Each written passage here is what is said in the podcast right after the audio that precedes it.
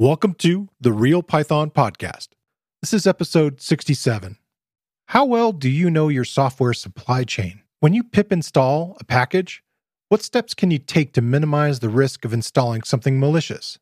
This week on the show, we have Dustin Ingram, a director of the Python Software Foundation and a maintainer of the Python Package Index.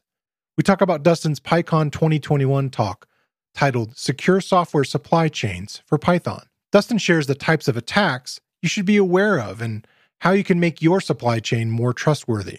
We cover tools, techniques, and best practices.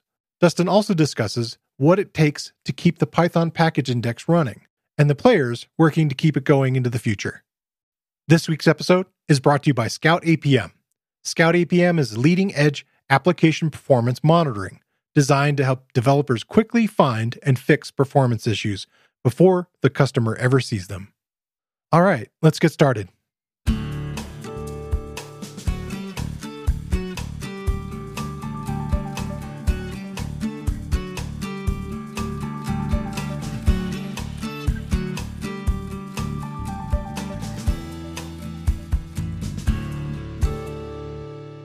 Real Python Podcast is a weekly conversation about using Python in the real world.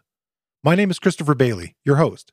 Each week, we feature interviews with experts in the community and discussions about the topics, articles, and courses found at real python dot com. After the podcast, join us and learn real-world Python skills with a community of experts at real python dot com. Hey, Dustin. Hey, Chris. It's so cool to have you come on the show. I'm very excited by what I saw of your talk at PyCon twenty twenty-one. Awesome. I'm really glad you enjoyed it. Yeah. It, I kind of want to take a step and just talk a little bit about you wear a lot of different hats doing lots of different jobs. Part of that is working at Google. And can you talk a little bit about what, what you do currently at Google? Yeah. So I'm a developer advocate at Google. And I think, you know, developer relations takes on a lot of different meanings across different organizations. For a lot of people, they sort of perceive it as like this external evangelism where I'm going and I'm talking to you about our products. I'm trying to convince you to use them. And I do do that to an extent, but the majority of my job is actually sort of being an expert on some Python-related things and other things internally at Google so that when we build products for our customers, for developers, um, we build them right. So, you know, I sort of step into the, the process of developing new products or deciding how we're going to add features, that kind of thing, and evaluate them on behalf of the Python community, advocate for the things the Python community needs, and then you know, help influence the product in that way. Yeah, that makes a lot of sense, that that need for sort of explaining the ecosystem to this very large organization. Like, okay, well, these are the kinds of things people are looking for and what they need. And I can see that that need inside of an organization. Yeah, I mean, it's not just that, you know, in, in, in any organization, that's probably necessary. But I think it's especially true at Google because, you know, we have so much, it's a bit like a bubble, right? We have so much internal tooling and we do so many things differently than, you know, the, the rest of the like idiomatic ecosystem does things that like our, our engineers that are developing our products, they really actually don't know. You know, their processes are not the same as the average cloud developer or Python developer. So they really do need that information. Yeah. I had Brett Slatkin on, we're very early on the podcast, and he was talking about, you know, creating a lot of those tools internally and he, his love of, of Python for developing infrastructure and so forth. So I, I, it's always kind of fun to talk to different individuals from these companies and see them. But how do you see like customers, like the people that you're advocating for, what are the types of tools that they're using inside of Google with, with Python?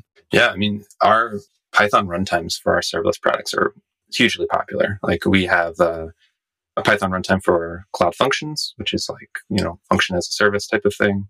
Yeah. We still have a really cool product that I love, and I think it's underrated, which is Cloud Run, which is basically like run a container uh, with an H T T P server inside it as a service. And our you know, customers can really do anything they want inside those containers, but Python is, is fairly popular there. Nice. Yeah. You are also uh, a director at the P S F, and I, maybe you can describe a little bit what you're, what you're doing there and maybe a little of your history too, because I, I just recently talked to uh, Marlene yeah. Mangami, and she was telling me a lot about the things that she's doing in her recent sort of uh, connection to the P S F also. Yeah, absolutely. Yeah, I like to um, like you know, reiterate that I am a director of LibPSF, not the director. You're I right. think folks get that confused a little bit, right? So there's actually eleven of us. And wow. Yeah. Yeah. So I was elected to the board a year ago. We serve three-year terms on the board. And, uh, you know, it's it's not a paid position. We're all volunteers, but we're generally responsible for overseeing the direction of the Python Software Foundation and ensuring that it's upholding its mission to, like, you know, ensure that Python exists, continues to exist, and remains popular and is well supported. Nice. And kind of in that role, do you have a lot of duties that you need to to do for big events like PyCon? Well, not so much. I mean, we do a monthly board meeting where we sort of decide on making a vote on decisions based on what the organization needs to do. For things like PyCon, you know, we do member meetings. That's an important part. Uh, it's just outreach, making sure people are aware that the P S F exists and that they can become members, and, you know, what the P S F does to support the ecosystem. Like, a lot of people don't know that PyPI is basically entirely supported and run by the, the Python Software Foundation. So we meet with folks uh, at events like PyCon, talk to them. And then, you know, just generally, you know, representing different parts of our communities. Marlene, for example, has done an excellent job uh, representing, you know, all of the uh, growing Python developer community in Africa. Yeah, whole continent. Yeah, it's, it's amazing. It's a, it's a lot of work. Yeah, cool. And so you mentioned it there, but you're also a maintainer for the Python Package Index, PyPI. And how long have you been doing that role, like doing maintaining with them? Probably since about, I guess, since maybe twenty fourteen or fifteen, somewhere around there. Okay. Yeah, it's actually kind of, that was my, like, gateway into the Python community. Well, I had, you know, done a lot of Python development before, but especially the Python open source community. I it is it's actually got a bit of a funny story. I was in living in Philadelphia at the time, and I was um, on GitHub, and on GitHub you can, like, search for users that, you know, primarily use a certain language in certain geographic areas. So I was like, okay, I wonder who the, like, top Python users on GitHub are in Philadelphia. Okay. And Tim Graham, uh, I was, I think maybe still, he maybe still lives in Philly. He, uh, he was on that list, you know, uh, someone that works on Django a lot, and also Donald Stufft. And, and Donald is, uh, you know, has been working on Python packaging stuff for a real long time. Uh, one of the early maintainers of pip and maintainers of PyPI. And I found a really interesting project that he was working on on GitHub when I saw his profile. And it was this, like, brand new re-implementation of PyPI. And at the time, PyPI was, like, a really kind of rundown and beat up and, like, hard to maintain service. Uh, it had been going for quite a long time. PyPI is one of the oldest, like, language software repositories. Yeah. Okay. It was kind of due to be replaced. So Donald had been working on this, and I, you know, it was sort of a prototype, and uh, it was really interesting to me. And so I started trying to contribute to it. And long story short, it eventually became PyPI. So I never really worked on the old PyPI, but after working on this prototype for a while, and we, us turning that into PyPI itself, became a maintainer of PyPI. Oh, cool. I, that kind of brings up two questions in my head. You know, I'm fairly new to uh, Python in general. And so to me, it's always been PyPI and pip and just, like, everything, you know, it's just kind of, like, been there as sort of a infrastructure kind of thing, which is amazing. And then to kind of learn the stories behind it is always really cool. But at the time, were there other uh, tools that people were looking at, or other uh, services that were potentially replacing what was PyPI? Yeah, well, I mean, PyPI was a little bit different, actually, at that time. Like, we call it the Python Package Index, but it really now is a repository. It contains, you know, the software itself. But at that time, it was just an index, right? It was like a place where you could go to follow a link to somewhere else that had Python software. So there were, like, lots of places that were hosting Python software, but it wasn't really standardized. And so eventually, like, at some point early in PyPI's history, the maintainers sort of brought all that stuff onto PyPI itself, right? When you when you publish something to PyPI, the files, the software is actually hosted on on PyPI. So there was never really, I think, a competing index. Okay. Like I said, PyPI is, you know, one of the older software repositories, so we were sort of ahead of the curve a little bit there. But um, but yeah, now it's it works out well because it's, you know, by and large the canonical index for for Python. That makes sense. And then the other is uh, this idea of reaching out to people via GitHub. Um, do you did you have a good experience doing that, and have have you followed up from there to say, hey, uh, I'm interested in this project and, you know, wanting to contribute. Um, it's something that I've been thinking about and, and you know, sort of like starting to dabble with, but I'm still kind of nervous in the sense of being kind of that intermediate person, like, oh, you know, you know, am I going to get shut down, you yeah. know, or whatever. And so like, I don't know what your experience was like and if you have advice there. Yeah. I mean, I thought, I think I got incredibly lucky, right? I was sort of just stumbling around and, and looking at projects. And, you know, I, I don't know if I'd recommend like trying to find projects developed in your geographic area. That's not really important, right? But okay. Yeah. Donald, you know, Donald was incredibly knowledgeable and a great mentor and very patient. And, you know, really, like I had this initial spark of interest in the project just because of what it was and that it was a web application that was like pretty interestingly designed and complex. And so that, you know, piqued my interest, but made me actually want to like reach out was that, you know, I had sort of well-defined issues that I was like, oh, okay, I see this like chunk of work that needs done. And, uh, you know, Donald was responsive. He was, you know, help, helpful when I was trying to work on it. So yeah, I would, I would recommend it. Yeah, cool. That, that sounds, you know, the couple other conversations I've had in that sense, the, the well-defined issues really help to define some kind of like chunk that you can take away and, and work on, as opposed to being like this vast, you know, landscape where you're like, I have no idea where to start.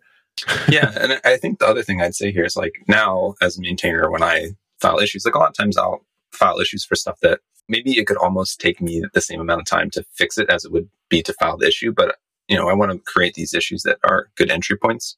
But even when I, you know, it, it would be a lot more work, I'll file an issue and go into a bit of detail.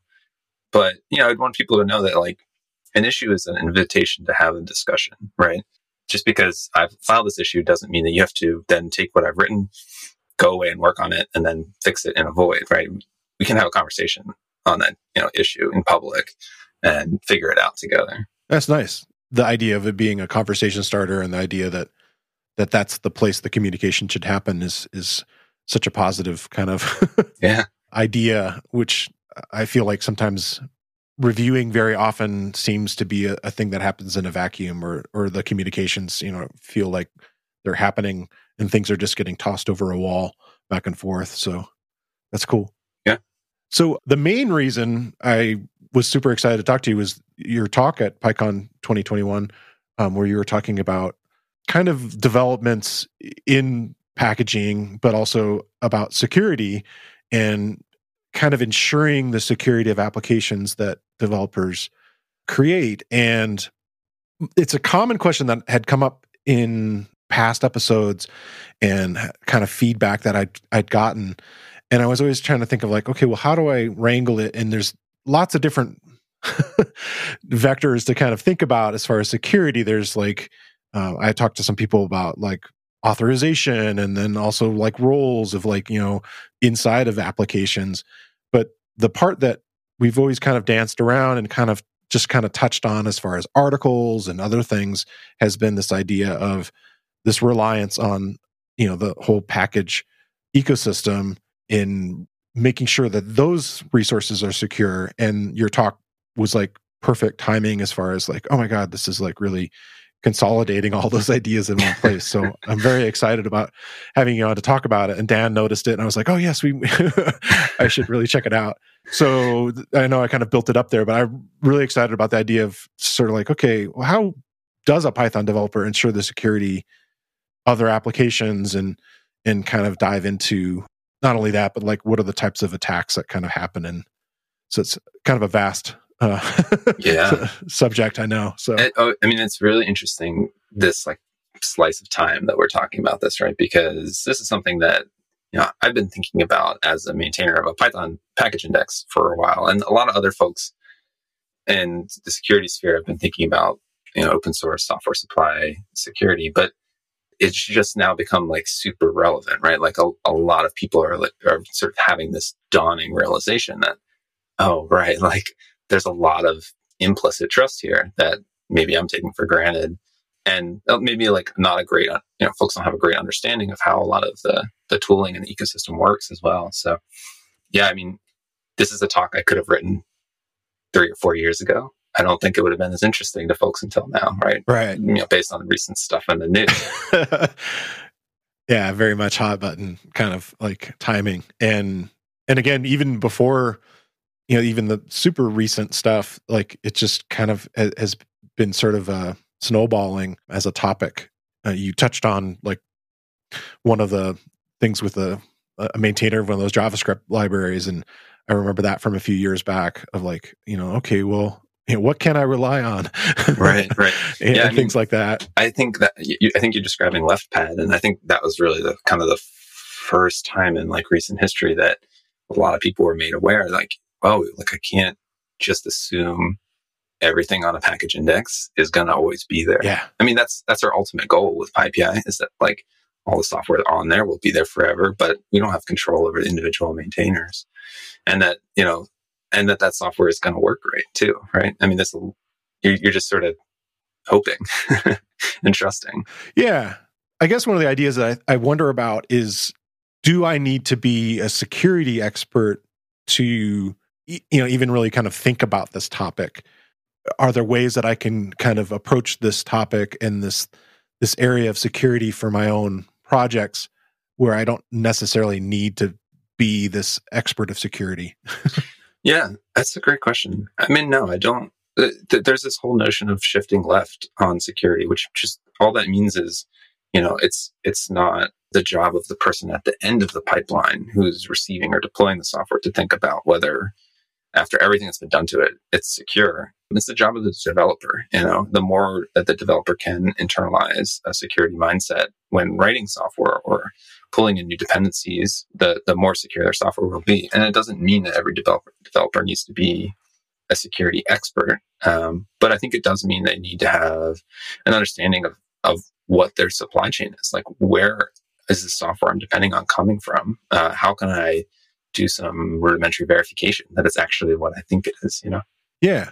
So I wonder if, if tackling it in in an order that's similar to what you did in your talk would be good. We could kind of expound upon areas that you feel like you you could kind of elaborate a little bit more uh, in this longer yeah. format of a podcast, um, as opposed to like having to have such a tight thing for for a, a talk at, at something like a conference. Yeah. So maybe we can start with like, okay, what are the t- types of attacks that people might be familiar with, or maybe some that they're not familiar with? One that we touched on right away on the show already was typo squatting, from one of the stories that was uh, out there recently too. Yeah. Typo squatting is like something that was happening for a while on PyPI. And, you know, the idea of the attack is that someone could potentially create a Python package that either resembles or, you know, the name is close to something that you might manually type on the command line. And you might install something that you're not intending to install. Yeah. You gave an example of a, uh...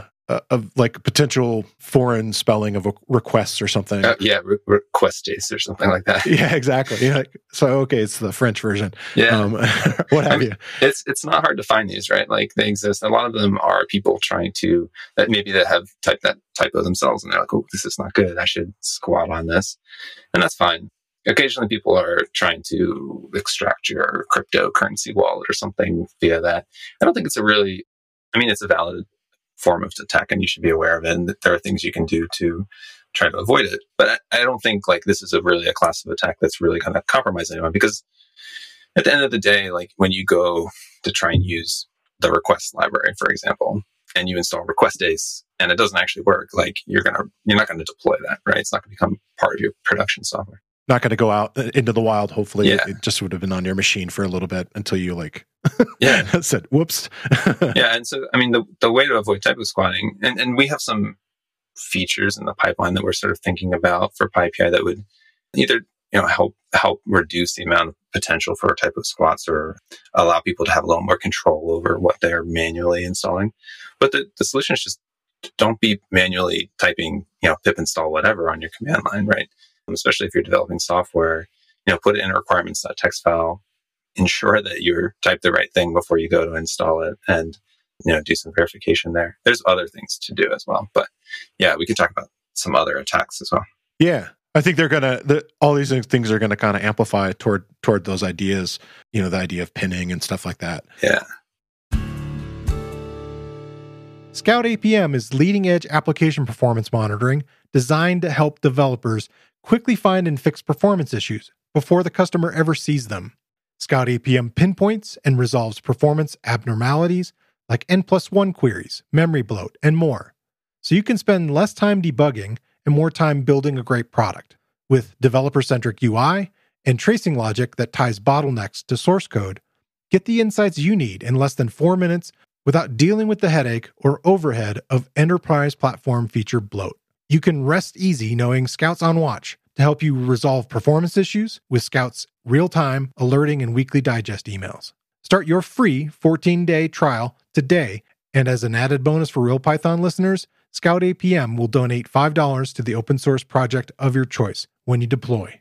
You can sign up today at scoutapm.com slash realpython. That's scoutapm.com slash realpython. Another area that was, a, again, another recent news thing was this idea of, and this is something that I had heard, like I went to a, a local meetup and, you know, Python user group meeting here in Colorado Springs. Shout out to Pi Springs. And so those guys, a bunch of them work for fairly large companies, you know, either locally or, or remotely.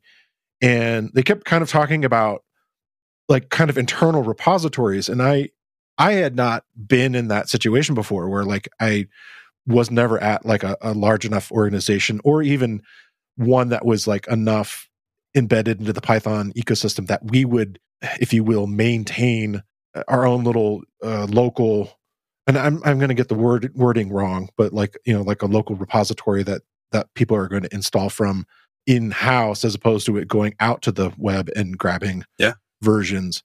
And is, am I getting that terminology right? Yeah, yeah. I mean, I would call that like an internal Python repository or something like that. Okay. And and that was a recent issue, right? That was yeah. brought up in the news. Yeah. So, I mean, that's that's super common, right? For especially for large organizations that have a lot of uh, Python software that they don't want to make open source for, you know, whatever reason. There's plenty of valid reasons not to. What they'll do is they'll they'll host a Python repository internally, either manually. There's a lot of tools like DevPi that will allow you to host that yourself, or there's a lot of third-party products that give you like basically private repositories.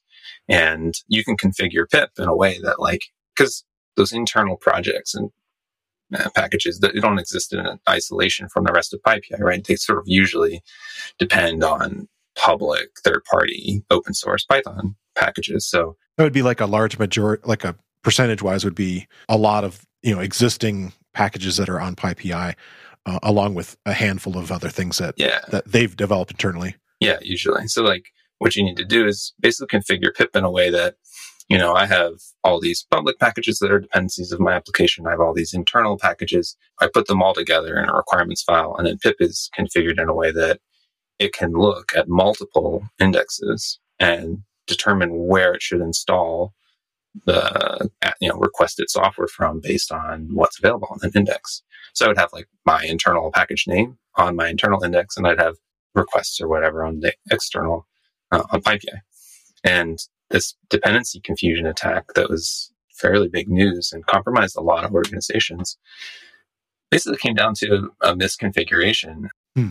By default, you can configure pip in a way that it weighs the internal and, you know, external PyPI index equally. So it's it's unclear, you know, where it should install a package from if the package name exists on both. And a lot of times it might be PyPI. So what this security researcher, hacker person did was did a lot of work to determine what package names these companies were using internally, you know, because they had leaked these in some way, hmm. and then went and registered them on PyPI. And uh, when they went to redeploy their software, it got pulled from PyPI in their compromised packages instead of internally. And, you know, then they were compromised. Wow.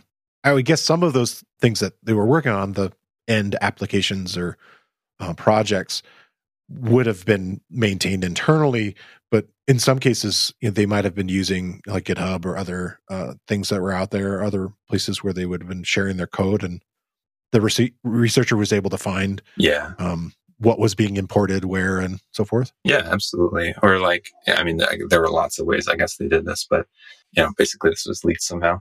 And, and, and you know, there's a fairly easy way to avoid this, which is, you know, pip by default, when you ask it to install just the package name, it will install the latest version, right? So yeah. if this researcher was installing, you know, putting a version that was higher on PyPI, it's going to go and install that version. But, you know, pip also has all these features to ensure that, like, the file that you are installing is actually this file that you had originally requested. So part of that is is pinning to a specific version, right? Like, don't let yourself just blindly get updated to the latest version. You know, that's probably going to break you anyway with breaking changes and things like that. Right, right. But there's also hashes, right? So, you know, PyPI publishes file hashes for every single dependency on it. And you can do the same for your internal index. And then you can configure pip to say, you know, only install this dependency if the hash matches. And if if these companies had been doing hash verification, then, you know, this just wouldn't have happened. Pip would have just said, nope, I'm not going to install that. The hash doesn't match. This is some other file that I've never seen before. You haven't told me about, and it will just fail. And, you know, you wouldn't be compromised. So I, I saw that in your talk, but I have not experienced it. I don't know what the steps are in the sense, or I, maybe I'm asking more for, like, is there a resource that you know of, like, okay, these are the steps you need to do to to start, you know, doing this within your organization or on your project if you wanted to start using that? Is that something that's explained well at, um, on, like, PyPI? You know, I'd recommend basically all, and all of this boils down to best practices for, you know, declaring and installing your dependencies. And I think if you're not using something that's a lock file, so like pipm, for example, uses lock files. Okay. Po- Poetry is an installer that uses lock files. And, and pip itself, like, you can configure your requirements.txt file in a way that it resembles a lock file, right? It has version pins, it has hashes, and it has the full dependency tree. Every single dependency and subdependency uh, included in that file that, that should be installed. Okay. Um, so there's a really nice tool that I like to use. And that, this is actually what we use for PyPI's dependencies as well, because it's a web application that we deploy. It's called pip pip compile, and it's part of the pip-tools package. And, you know, basically it lets you define this, like, bare requirements file that you just list all your top-level dependencies with no versions, just the, you know, project name. And then it compiles it. It goes and figures out, you know, okay, what's the latest version of this? What are the subdependencies of this and its latest version?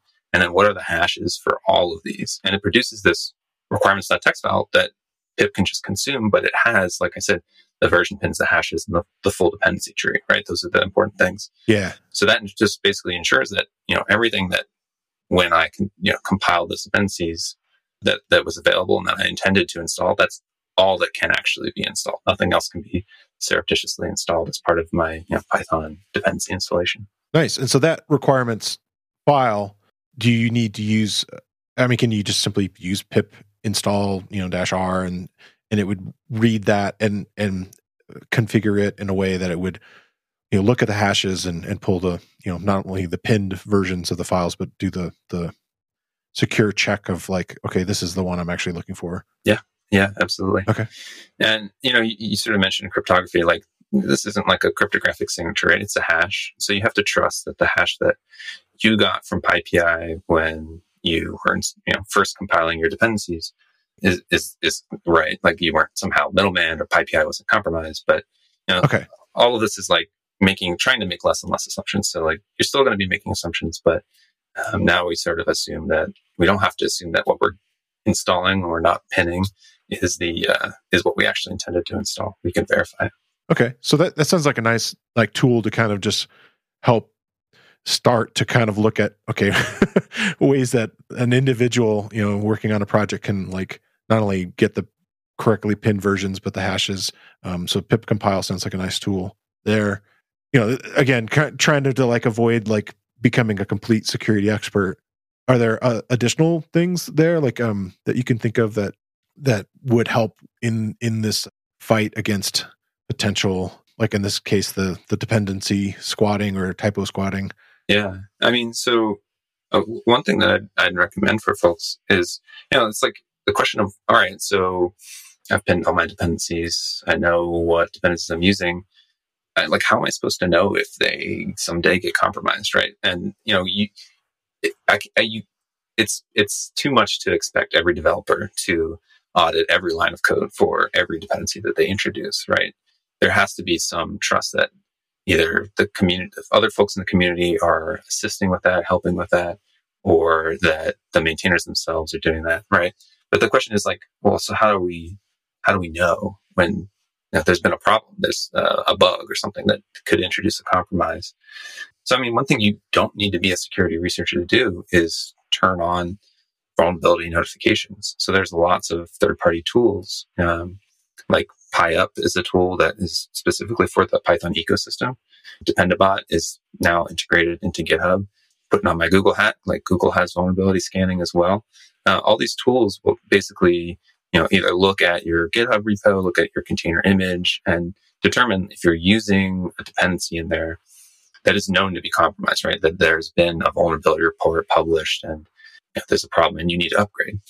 I've seen that um, before, even with projects where I'm sort of dabbling around, you know, like I was working through like some Django tutorials and going through some different stuff. And so I, you know, I had you know, saved that information up on, on GitHub, and I started to get those emails, and it's like, hey, you know, Django two point whatever, yeah. you know, you should look at, you should look up uh, updating this and so forth. And, you know, it's kind of surprising how many emails I got just you know, regarding that one file, yeah. which is cool. You know, it's good that, that that's there. Well, that makes me nervous to hear you say that you got a lot of emails, right? Because one thing that we don't want to happen here is that you're just getting notification fatigue, right? Like you're being told about all these vulnerabilities that, you know, maybe as a human, you can look at it and be like, oh, well, I'm not actually using that. Or like, you know, a lot of times, like for PyPA, we'll get vulnerability notifications for our JavaScript dependencies, but we only use JavaScript to like compile our static assets. It's not a production dependency on any of those. So,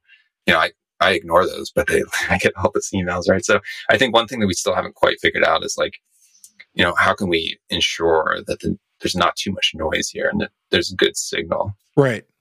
Yeah, that makes sense. Uh, kind of going back to, uh, and it seems to be a bit of a theme, the idea of I don't even know what I don't know and sort of decreasing the area of that. Like, it's just such a, a, a spanning kind of area that we can, like, even think about. We've, we've talked about a handful of additional things there. I, I wonder, like, are there places where someone can learn about more of these potential problems and, and stay on top of it? Like, are, are there, like, blogs or, you know, websites or people that you would follow that could keep you on top of some of the stuff that's happening? I, I don't even know where to look for that. Yeah, that's a great question. I, I think we're, and, and this is actually one of the things that I highlighted in my talk. Like, I think we kind of aren't serving the community well enough here. We have a really nice user guide for Python packaging at packaging dot python dot org. And, you know, it's great for like, if you want to publish a package, if you want to like do X, Y, and Z. It doesn't really talk about supply chain security or anything like that. And, you know, there's a lot of Uh, what I'd consider best practices here that we could stand to be opinionated about, and we can put those in a place that's a good resource for the community. But yeah, it's not there. And, you know, like you can piecemeal together. You can like follow me on Twitter and I'll talk about this stuff. You can follow other folks in the PyPA or just, just generally security researchers in the area. But yeah, I don't think any of them are going to provide you with like individualized guidance for, you know, what you should do for your project or application. So yeah, I mean, I think I think we're underserving the community there a little bit. Okay, well, we'll try to keep watching that space and yeah. uh, keep keep alerting people to some new tools there. We talked about like three different types of supply chain attacks. Um, you have one in, in your talk that I, I wasn't that familiar with, and maybe I'm I don't know. Were there other compromises that you were hitting there that that we didn't touch on? I, I think we kind of touched on the idea of hashed versions. Yeah. But not necessarily the man in the middle. Right. Yeah. Well, I mean, the man in the middle is just the assumption that, you know, someone could get between you and PyPI and compromise you. Now that we have T L S and like H T T P S, you, you know, it's less likely. I don't think it's going to happen. But there was a point at which PyPI was, you could, you could be installing over H T T P and you could be somehow getting man in the middle, or, or someone could be intercepting your traffic and modifying it. That's less of a concern now. I think the other two that I highlighted in the talk are, you know, things I can't really give you advice for fixing, right? One of them, uh, I was talking about how recently the Linux kernel developers banned folks from the University of Minnesota because they were intentionally trying to introduce vulnerabilities or compromises, or at least I think that's how it was perceived, what they were doing. Hmm. And like, yeah, I, what I basically said was, you know, there's nothing you can really do to protect yourself against compromised maintainers, right? Like the maintainers of your package might be working for a three-letter agency. They might be, uh, you know, not have your best interests in mind. And there's not a whole lot you can do to protect yourself from that besides like hoping that the review process and the, uh, you know, handing off control for maintainership of different projects is, is done uh, in a way that ensures that the project remains secure. And part of that is maybe those things would bubble up by the popularity of the package. Like there'd be more eyes on it or the usage of it. Yeah, and that's what you would hope. I mean, that's a good argument for using stuff that's, you know, widely supported and established in the community. Okay.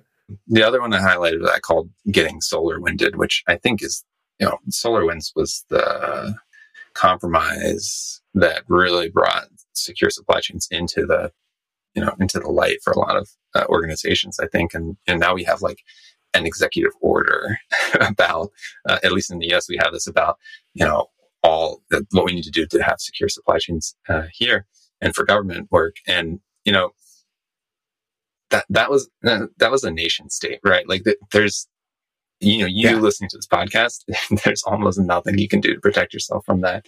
Uh, and, and at the end of the day, like that was not even like compromised software. It was comprom- a compromised build system. It was like a bad password. It was, you know, like kind of rudimentary stuff. It wasn't like crazy established hacking, you know? So yeah, it, yeah. Just just best practices everywhere, and, and improving that uh, generally would go a long way there.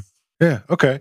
So what I was wondering about then, maybe we could kind of dive into the tools that that you like to use. You mentioned some for, you know, projects that I'm deploying. Um, maybe I'm making, you know, software for my business or what have you, and applications for end users. But there's then the side of like creating things that are going to be, you know, used by others, like kind of contributing packages to the index that are potentially, you know, going to be used, you know, by other developers and, and so forth. Are there things that that we need to go a little further to think about um, if you're going to be involved in the, the packaging side of things, like actually packaging stuff up yourself? Yeah, absolutely. So I, I think, you know, if you're just a consumer of software, get yourself a lock file, right? I don't really care what installer you're using, just ensure that you're doing lock files with it. So okay, it could be pipenv, it could be Poetry, it could be pip itself, but you know, use them in a way that allows you to to define the lock file and, you know, and turn on uh, hash verification and all that. Okay.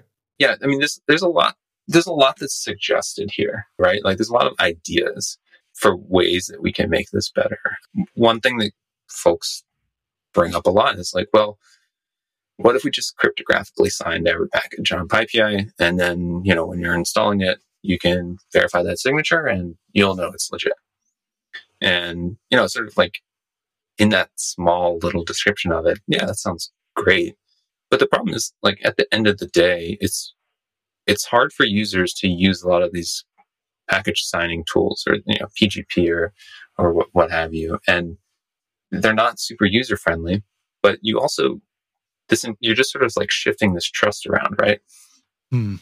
You go from, you know, trusting that the package that you've gotten is been uploaded by the right person to trusting that the signature that you're trying to verify was signed by the right person, right? And, you know, P G P has this whole web of trust, and, you know, it it, it gets complicated. It's it's not it's not an end-all be-all solution to this.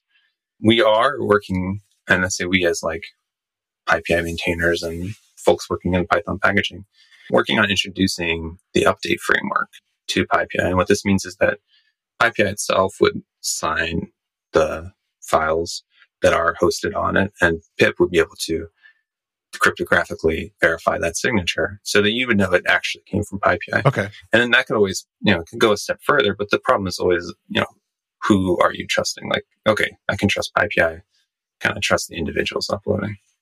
Hmm. Another thing that folks like to, you know, bring up is like, all right, we just we need to start reviewing everything that's published on PyPI, right?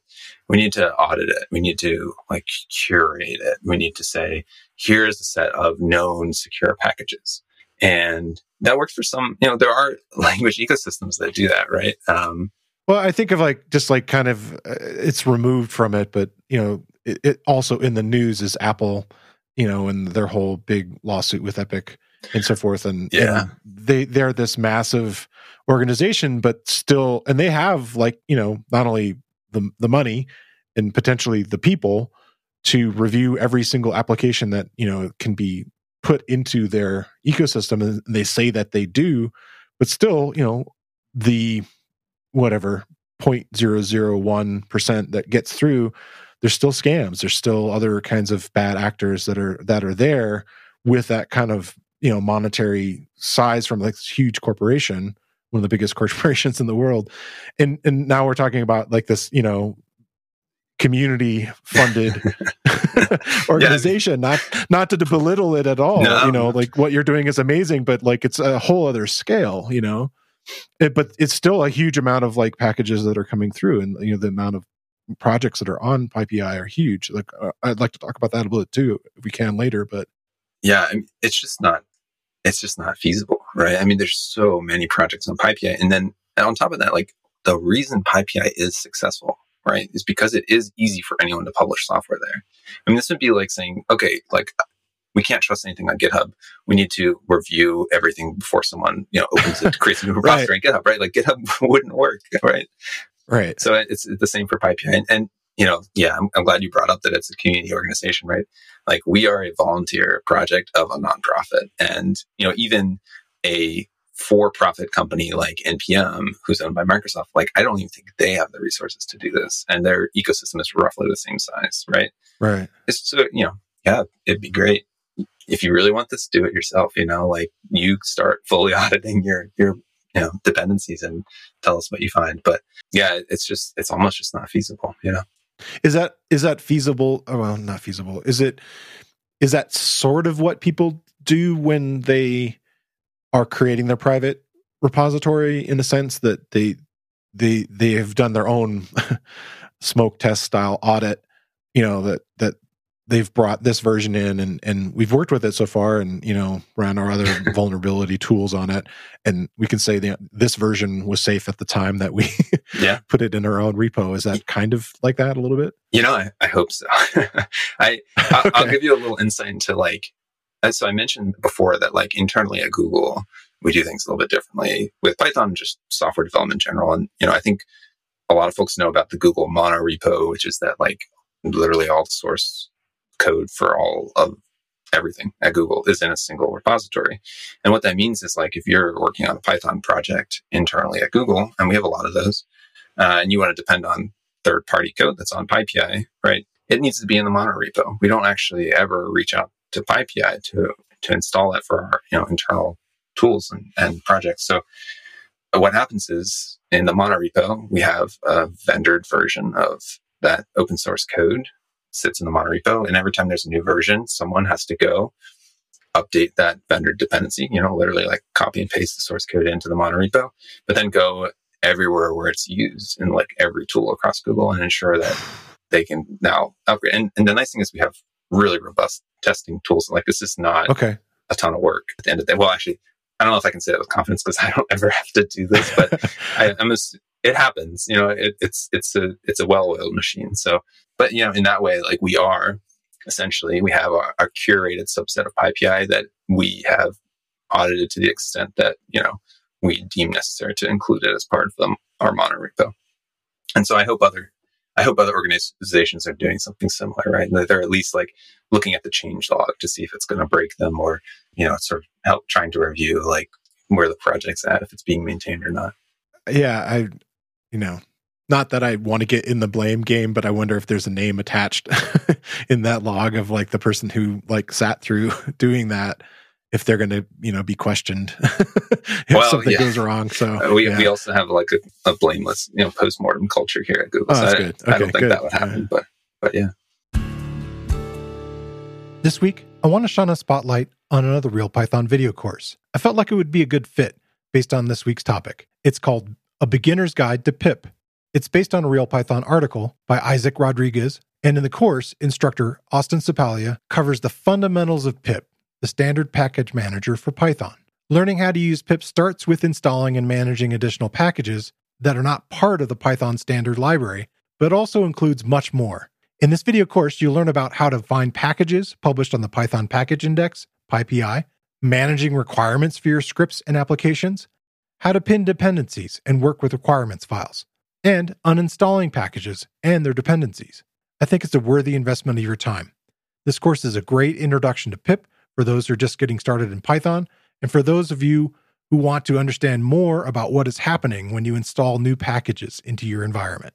Real Python video courses are broken into easily consumable sections, and where needed, include code examples for the techniques shown. All lessons have a transcript, including closed captions. Check out the video course. You can find a link in the show notes, or you can find it using the newly enhanced search tool on real python dot com. There's some other like ecosystem things that we can do. I mentioned the update framework, and you know that's in progress right now. Another thing I mentioned before when we were talking about typo squatting, like we've talked for a long time about introducing namespaces on PyPI. So it's sort of similar to on GitHub where you have uh, organization and then there's repositories within that. PyPI is sort of a flat namespace, right? Like anyone can publish a project that starts with you know anything that they want. So adding a little bit of restriction there, I think would go a long way for helping folks feel confident that software they're installing is actually coming from a given organization or you know group of maintainers or something like that. What would that look like? Like how would that change you know, from the end user's perspective, or would it be more of a change you know, on your guys' end or um, somebody submitting? Yeah, we're still sort of thinking through it a little bit. I mean, I think it sort of implicitly happens now. Like, for example, Google Cloud publishes a lot of client libraries for you know interacting with our A P I services from Python, and you know we prefix those on PyPI with Google dash cloud dash you know whatever. Okay, and you know that that happens implicitly for a lot. Like you know, uh, A W S does does similar things. The the change would be you know adding the restriction that okay you can only publish this package that starts with Google if you're part of this organization that is uh, okay. you know, that owns yeah. that namespace, right? And so on. So like individuals would own their their usernames as namespaces, and then yeah, it would sort of go from there. So I don't think mu- much would change at the end uh, for the end user. There'd just be this sort of extra little trust that like you know, this this project can only be owned by this organization. Yeah, and I've noticed the a few things kind of you know this is just as an end user kind of watching projects kind of I don't know, get embraced, kind of brought into. Um, one was requests over the last two years, like watching it kind of move from, you know, a particular banner under GitHub to, you know, being P S F slash requests and black being another one.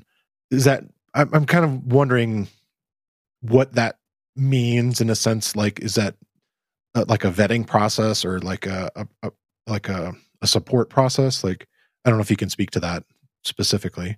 Yeah, sure. So, so you're mentioning a couple projects that were brought under the P S F organization, and you know, I actually I wasn't really involved in that process, but I think generally, you know, those are projects that are widely depended on by the ecosystem and and the community, and we want to ensure that basically they receive a little extra support by the P S F itself, right?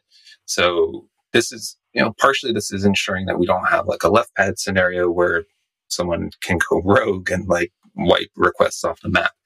I don't know if like moving into the P S F organization, it, it really protects us from that, but it's a step like in that direction of like, well, this is more community maintained than maintained by an individual, right? Like in the case of Black, like that, that was Lukash's project, and he, you know, he wanted it to be more of a community project. So, so it was moved. In terms of like the Python Packaging Authority, right? We have a similar organization on GitHub. And, you know, we recently introduced governance changes that allow us to, you know, ensure that we have the ability to adopt projects into that organization um, that we deem like worthy of a little extra support and can be sort of thought of as a community project. Um, so we brought in two projects recently. One was pipx, which allows you to sort of execute any package on PyPI as a as an application um, in like a nice single command. The other was this project C I build wheel, which allows you to sort of, as a publisher, build lots of different distributions for your, your Python package before you publish it.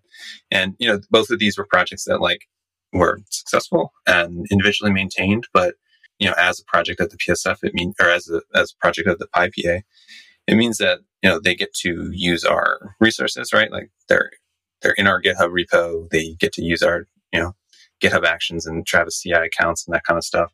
But also that, you know, there's this implicit idea that like, this is a project of the PyPA. If all the existing maintainers go away, we've sort of like said, we'll support this. Like we'll ensure that this sticks around. This is important enough to continue to exist even if individuals go away. Yeah, which it's great. Yeah, we talked about pipx on the the show a couple weeks ago. So, and that development was in the news. So that's great. I mean, the last thing I'll say with regards to security, like I think the thing I've seen have the biggest effect here over the last couple of years is organizations stepping up to provide funding for really specific projects, right? We have, a you know, in the PyPA, as PyPA maintainers, we have a pretty good idea of what we need to do, right? Like, we have a sense of a roadmap. What we don't have is a lot of volunteer time. And one thing that helps there is when organizations come along and offer to support us either by allowing us to hire contractors or project managers or doing U I U X studies. Um, like, for example, we just did the whole, when Pip's new resolver rolled out, we did a U X study to understand like how users are actually going to experience this. And like, we've never done that before. It was fun to talk to the people involved, uh, come on the show and talk about it. It was really fun to talk about that whole thing. And the idea of like the user experience of, of Pip is, is really kind of a cool thing that they were able to invest that time and, you know, through the funding. Yeah. So, I mean, I, I just, I, we are, you know, getting more and more support there. I'd love to see more continued support and, and focus on specific projects because, uh, yeah, it's really, it's done great things. Like that's why we have a new PyPI now. That's why Pip's resolver works a lot better than it used to, all those kind of things. Yeah. I, I'm actually thinking about, it was uh, Georgia Bullen and, um, Sumana, um, and and I'm thinking about having them come back on and, and talk about, you know, like how that's all kind of fleshed out because we were right in the middle of it where we were still asking for like uh, feedback and so forth. But I, I think it's, you know, it's been working great. Yeah, I, I think it was a great success. I mean, I really, I love Futurama, and there's this line when Bender is like floating through space and he meets God, and God tells him like, you know, when you do things right, uh, people don't think that you've done anything at all. And right. Yeah, I think that's so true. And, and just all software, right? Like when you do things right, uh, it just seems like nothing's changed, right? But yeah, there's these like small improvements happening all along the way. Yeah, I think that's a good example. Yeah. As a, a music person uh, who's been on the other side, you know, being an engineer or even like messing around in video, like, you know, the, the average person never thinks about the editor, you know, or the person who's like mixing the music and making all those kind of things happen. And hopefully what they're doing does not stand out in a way, you know, exactly. that, that you think about them, that they're not getting in the way of the story. yeah. Yeah. And that's not to say that like it was a completely like bump free rollout, but I do think it was a success. Yeah. Right. This article that you uh, put out in April that sort of dove into the idea of like, okay, what what's it take to power the Python package index? Do you want to talk about that a little bit then? Yeah. I mean, I think this, so this article was, uh, an equivalent one was originally written about five years ago by Donald, who I was talking about before. And yeah, okay. You know, at the time, PyPI was, you know, still, it was pretty popular. We were getting a lot of traffic. I was inspired to update this article because I don't know if it was on the Orange website or on Twitter, but I think some folks were trying to like kind of make an estimate for, you know, the, the size of the traffic that PyPI gets and what it would cost. And they were off. I mean, they were off by a lot, like a, almost an order of magnitude. And, okay. you know, I was like, this is such a, this just, it happens all the time that folks really kind of underestimate what it takes to power stuff like this. And I think, I think we all do, right? Like, right. It, you know, one of the first things they do when you, you start at Google is they sit you down in this like orientation. And one of the uh, courses they give you or classes or presentations they show is like, you know, basically like how many computers do we have? Like, what does it actually take? And it's absolutely mind blowing, right? It's so much more than you think.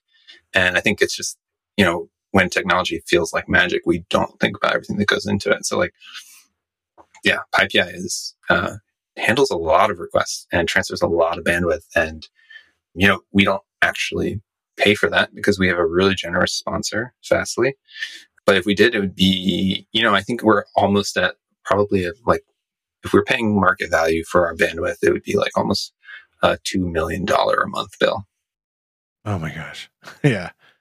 Yeah. And I, I would imagine that that's not the amount of uh, donations that are coming in. No, not even to close. Fund it. I, yeah. I yeah. mean, well, so, I mean, depends on what you consider donation, right? Like individuals donating. No, I mean, it's a, it's a very small drop in the bucket, and we appreciate those right. donations. They help us do some interesting stuff, but organizations, I mean, kind of, yeah, we, we have great support from our sponsors at the P S F, and that it goes, it helps, right? It helps us pay some of the bills here, but you know, if tomorrow Fastly decided, uh, you know, we're, we're done supporting open source now. Yeah, it's a bit of an existential crisis for PyPA. I'm not really sure what we do. Probably try to find another sponsor. And that's done partly because they're a C D N, right? Is that correctly? Right. I think yeah, they were in the news recently too, unfortunately. Yeah, uh, they were.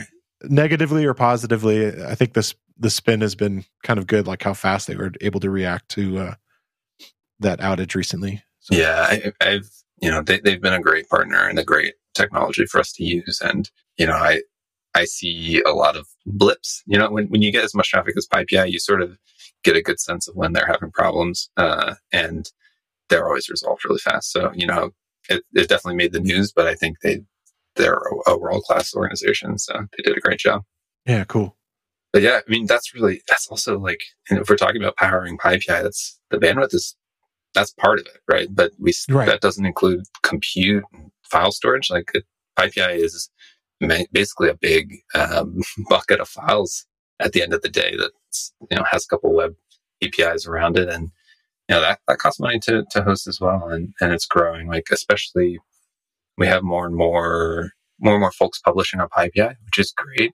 And we also have more and more projects that are getting bigger and bigger in terms of file size, right? We have these large projects that, you know, are for G P U architectures that ship a lot of binary data with them. And they, they consume a lot of the space, like a significant amount of the space on PyPI. Is that something like Like the NVIDIA CUDA kind of stuff? Yeah, or? yeah, exactly. A lot, a lot of it, that and machine learning frameworks. Um, and, uh, you know, there are some more and more projects that ship like big M L models with them as well for various reasons. And, you know, all totally valid reasons, right? Like there's kind of not a better way to do any of this. Right. But it does, you know, mean that our, our size on disk is constantly growing. Yeah, some of these projects you're, you kind of need the the leg up to, to kind of get started on a lot of that stuff. So that, I guess that makes sense. Yeah. Um, and they're, they're doing important stuff. So cool. Are there other areas you wanted to touch on uh, um, from that? Yeah. I mean, we've always had a lot of good uh, support for infrastructure for PyPI. I think the things that really changed in the last five years were kind of twofold. One, we have a lot more people working on it now, right? Like you mentioned Sumana yeah. before. She's sort of our de facto project manager for a lot of the projects that we've done over the last couple of years. We have more maintainers. We have a whole team of moderators that are responsible for sort of triaging user requests. And then we also just have like, I think we just have more contributors as well. Like there are folks that just have come along and helped help contribute, make changes, do features. And that's been just great to see increase over the last, you know, five years or so. And I think the biggest delta though is the amount of funding that we've been able to bring in specifically for development for PyPI, right? This sort of started in like twenty seventeen, not long after I'd started working on this like prototype PyPI that, that I had discovered. Yeah. We got a, a nice big grant from the Mozilla Open Source Support um, project. And that allowed us to basically take that prototype and turn it into PyPI itself, right? Like do a bunch of feature parity development and actually do the deployment. And from there, we just sort of like snowballed that into like, okay, well, where else can we apply for grants? And like, we've got this laundry list of things that we need to fix. So we were able to add uh, localization, internationalization to PyPI. So PyPI is like in, I think, eleven languages now, including Esperanto, which is funny to me about like, how could I say no to, to a merge request for Esperanto? Like, sure, why not? Sure. uh, Facebook's been a great partner too. We did um, some malware detection work with them, and they're also working on the update framework work that I mentioned before. And then like, lately, actually, the, like the most exciting thing is we've got support from Google and Bloomberg to actually hire staff. So like yeah. Google has contributed money. We're hiring a CPython developer in residence. I say we, the P S F is hiring a developer in residence for, for CPython. And then we're hiring a project manager with support from Bloomberg for the package ecosystem, which is like incredible because there's so many volunteers. We have, you know, P S F, ha- P S F has staff that um, their responsibility is is working on PyPA, but in terms of like project management, you know, having another person here to sort of oversee the, the project, look, you know, ensure that you know, we can do things with grants, it's going to be fantastic. I think that like level of continuity you would get with a full-time person in that sort of management role or the developer role that you mentioned also just is a, a form of glue that is going to be missing for, you know, a lot of people that have like, okay, this is my pocket of time I have now and coming back and just like, you know, just as a human being, just like, you know, context switching in my own life is like, okay, where were we at? Yeah. You know, is that, that I think is going to be huge for you guys. Like it just, you know, for the whole ecosystem. So I, I'm, I'm very excited by that. And I'm, it, I don't know. I feel like there's, I don't know. It's been like a rush of like, kind of good news in a lot of ways. You know, I know we kind of started this whole podcast on like kind of like a, a very cautious note of like security, but like the ecosystem is really, if anything, has made me like really excited about, you know, like these developments. It's really kind of a nice change. Yeah. As far as the news. Yeah. We, we've been working hard on it. And, you know, I think, you know, not everything is obvious at first, but we're trying to make it as reliable and secure as it can possibly be and, you know, focus on its long-term sustainability, right? We, we want PyPI to be around for a really long time. Like everything we do, every feature request, every, you know, thing that we consider when we change it or modify it or update it or whatever, the biggest thing we think about is like, all right, how is this going to be sustainable for the long term? You know, not over the next year or five years, but like, yeah, it's going to, Python's going to be around for a long time, right? We want to ensure that that everything is sustainable and it continue to exist throughout that lifetime. Yeah, great. Well, I have a couple like weekly questions I like to ask everybody. Cool. Yeah. So the, the first one is, what's something that you're excited about in the world of Python? I know we've talked a lot about that uh, across the board today, but this could be like a specific event or book or package or what have you. Mm, let me think about that for a second. Yeah, I, I think the thing I'm most excited to see is how widespread Python is becoming, right? I was introduced to Python very early in its lifetime. And, you know, I think in one, some ways I was lucky that You know, I was introduced to it then and got exposed to it then, but I think a lot of people are sort of seeing a lot of value in it that I'd seen way back then. And, and also like it's, it's serving as this fantastic tool for people to get into technology and into programming yeah. and, and just everywhere, right? Like of every age and every demographic and just seeing how much it's growing in places like Africa or in South America is, Like I, I, I'm thinking about how there's like there's like millions of Python developers that haven't met Python yet, but they're like about to come online, right? Like they're they're so close yeah. to being in our ecosystem, and like and I kind of just want to like you know tidy house, get it ready for them uh, because it's so exciting to me that, that they're out there somewhere. We haven't met them yet, but they're they're coming, and you know, just Python is just at this point in, in its lifetime where it's so popular that it's it's almost inevitable that we're just going to have such a blossoming of the ecosystem. It's super exciting. Yeah, I'm excited to welcome them too. You know, like I, that's been one of the fun things about doing the show. It's just you know meeting other people and trying to share like ways of like, okay, well these are ways that you could learn this. And I agree with the idea of like you know getting the house ready for more people to to join. Yeah. That's cool. So what's something that you want to learn next? It doesn't have to be specifically Python, but what's something that you're interested in learning next? You know, my work as an advocate at Google has brought me into this sphere of product development. And I think, you know, as a, before I, you know, worked at Google, I was working at a software consultancy and, you know, we, and in some ways doing product development there too, right? We'd build these sort of like little one-off projects for our clients and, you know, those were fairly successful, but I was a software engineer. I wasn't really thinking a lot about how these tools and products could, you know, how they're designed, how they could be useful and that kind of thing. I'm really interested in just learning how to build better tools, how to bring more empathy into the process of designing products and building software. You know, it's something I think that, we, like, I remember years ago, there's this software craftsmanship movement where folks were really thinking about being, being, you know, kind of artisans and, and craftsmen of, of software. And, you know, I think that's great. And code is definitely art, but I think there's a, like a broader thing here about thinking about how ecosystems are built and how um, we define these standards that are supposed to be best practices and exist for, for a long time. And yeah, I'm, I'm interested in, in, you know, just generally being more thoughtful and gaining more knowledge about how to do that well.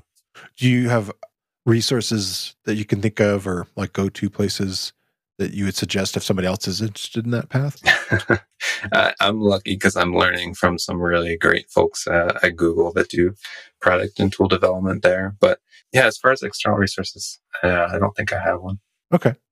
So this last one is one that I've, I, I kind of bring in and out a lot, but being that you've been working with Python for quite a while, I, I thought it might be an appropriate one. So what is something that you thought you knew or understood about Python, but you were wrong about it? Oh, I mean, I feel like I experience this all the time. I, yeah, there, it's just, it's, it's so much more complex at the end of the day.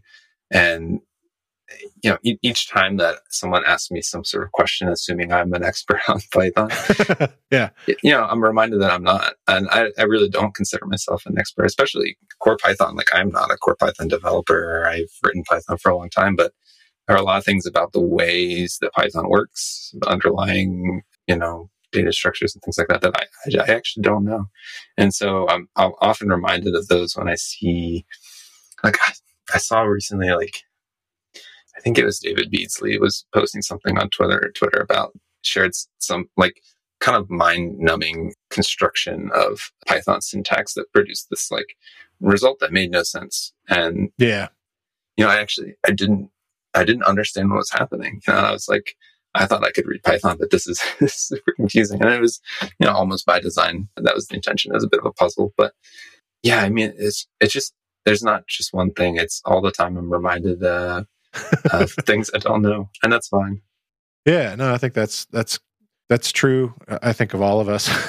If you're willing to admit it, you know, it's like there's so many, you know, just the landscape that we keep talking about of of Python in general and, you know, the all the different packages that are out there, but just inside the language itself, um, it was like a meme recently. Like, it's like this, I don't know, it's like a guy and a, some girl's like in a car or something like that and keeps asking him questions like, you know, prove to me that you know this language or whatever. And it's just, so she says, okay, so you think you know Python? Well, you know, name a hundred packages. And then the guy's like, the, the Python standard library. She's like, oh, yeah, you got me there. You know? Oh, yeah. No, it's, I set the bar too low or something like that. Yeah, exactly. Yeah. Right? It's, it's the meme or whatever.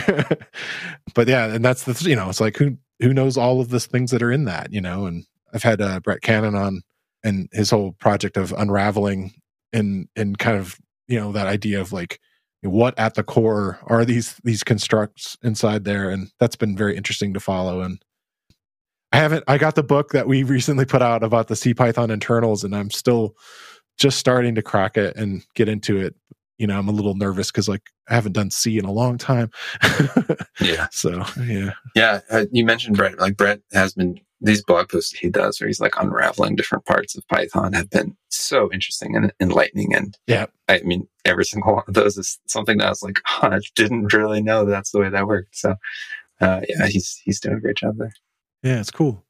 So this is something new that I'm, I'm trying to get better at doing at the end of the show, but are the, if you'd like to, would you like to share your social info? And then do you have any sort of final shout outs that you want to uh, share with? Yeah, sure. So on Twitter, I'm DI underscore codes and love for folks to follow me there, and, and feel free to reach out and direct message me. D Ms are open. You know, my, my shout out, my shout out is to, you know, everyone listening that is not a member of the Python Software Foundation. I think a lot of folks don't know that you can become a member for free, and you can actually become a supporting member for ninety-nine dollars a year. And that gives you voting rights. That means that you can vote in the uh, annual election for the board of directors. And you can also become a contributing member, which means that if you in any way work on something in the Python ecosystem for like five hours a month, you can self-certify and become a also a voting member. So I'd really love to see more members, especially folks throughout the diverse geographic areas of the Python community, join and become P S F members. Yeah, that's exciting. Yeah, it's it's kind of a unique thing that I think a lot of people don't know, that it's like, you know, hey, you can you can become part of this um, and be a member. So and and there's some kind of interesting things that are, you know, connected to it, not only the voting, but just uh, you know, giving back to the community in that way too. Yeah, and just showing up and uh, showing your support, you know. Yeah, cool. Well, Dustin, thanks so much for coming on the show. It's been really fun talking to you. Thanks. I really appreciate you having me. Real Python is great. Uh, super happy to be here. And uh, yeah, good luck with the rest of the podcast. Okay, thanks. And don't forget, you can start your fourteen-day trial today with Scout A P M at scout a p m dot com slash real python.